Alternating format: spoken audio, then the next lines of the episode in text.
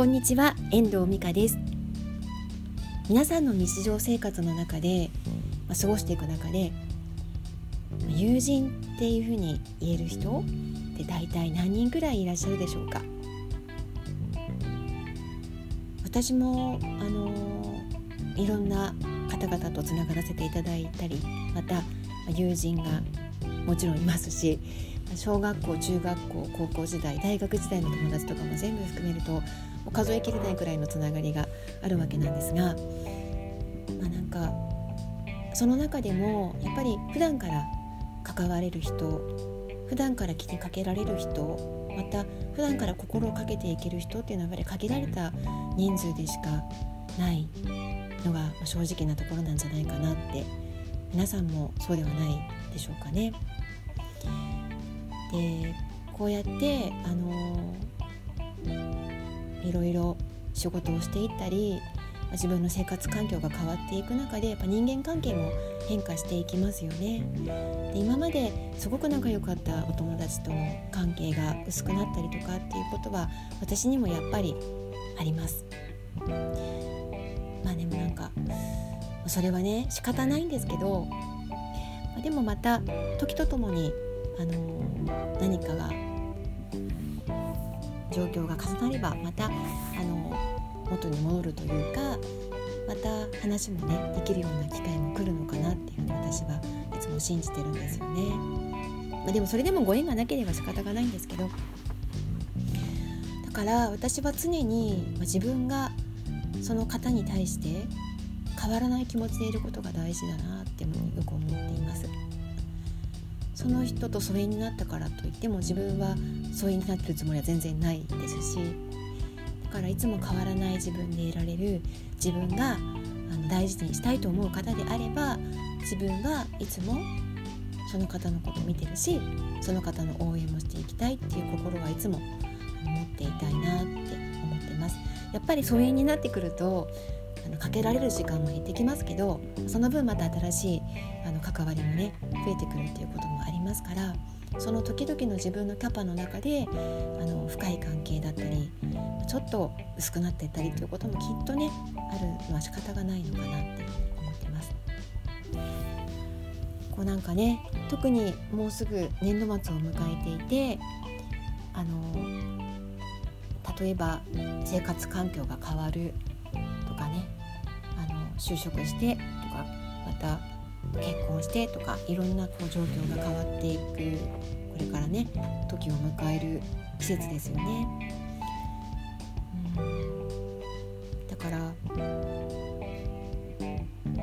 そんな中で私が大事にしたいのは自分が変わらないことそこをね変わらずその人のことを大事にしたいと思う人であればどういうどこまで自分があの変わらないで心開いていられるかなっていうふうにいつでも帰ってきてもらえるような自分でありたいなっていうふうに思っています。なんか今日あの今日のランチはあの札幌で捨て筆の先生でいる大岡かなさんっていうねとグルーデコの作家さんの仲間由里子さんという方とご一緒したんですよね。でお二人はすごく仲が良くて高校時代から演劇部で一緒だったっていうふうに言ってました。でお互いねあの何でも腹を割ってあのどんなバカなこともできるって言ってましたね。なんかそんな2人の関係を見ながらざっくばらんにあのいろんな話をしているお二人の中に私もね交らせていただいてもう大笑いして今日帰ってきたんですけどそんなお二人の関係を見ながらもうなんか数えてみればもう30年近くの付き合いになるっていう話もしてましたね。やっぱりなんか何もかも取っ払ってでもなんかこう付き合っていける友人っていうのは本当にもしかしたら少ないのかもしれない。今日はそんなことを考えた一日でしたね。なんかやっぱり中学高校時代の友達っていうのはすごくあの昔から知ってるせいかあのいつまでも変わらない感じがしますよね。だんだん大人になってくると利害関係が絡んできたりするからねなんか薄くなったり濃くなったりすることもあるのかなっていうところが正直なところ。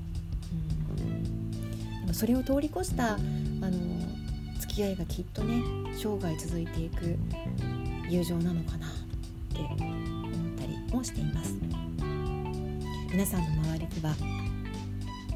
そんな友人って何人くらいいるでしょうかね。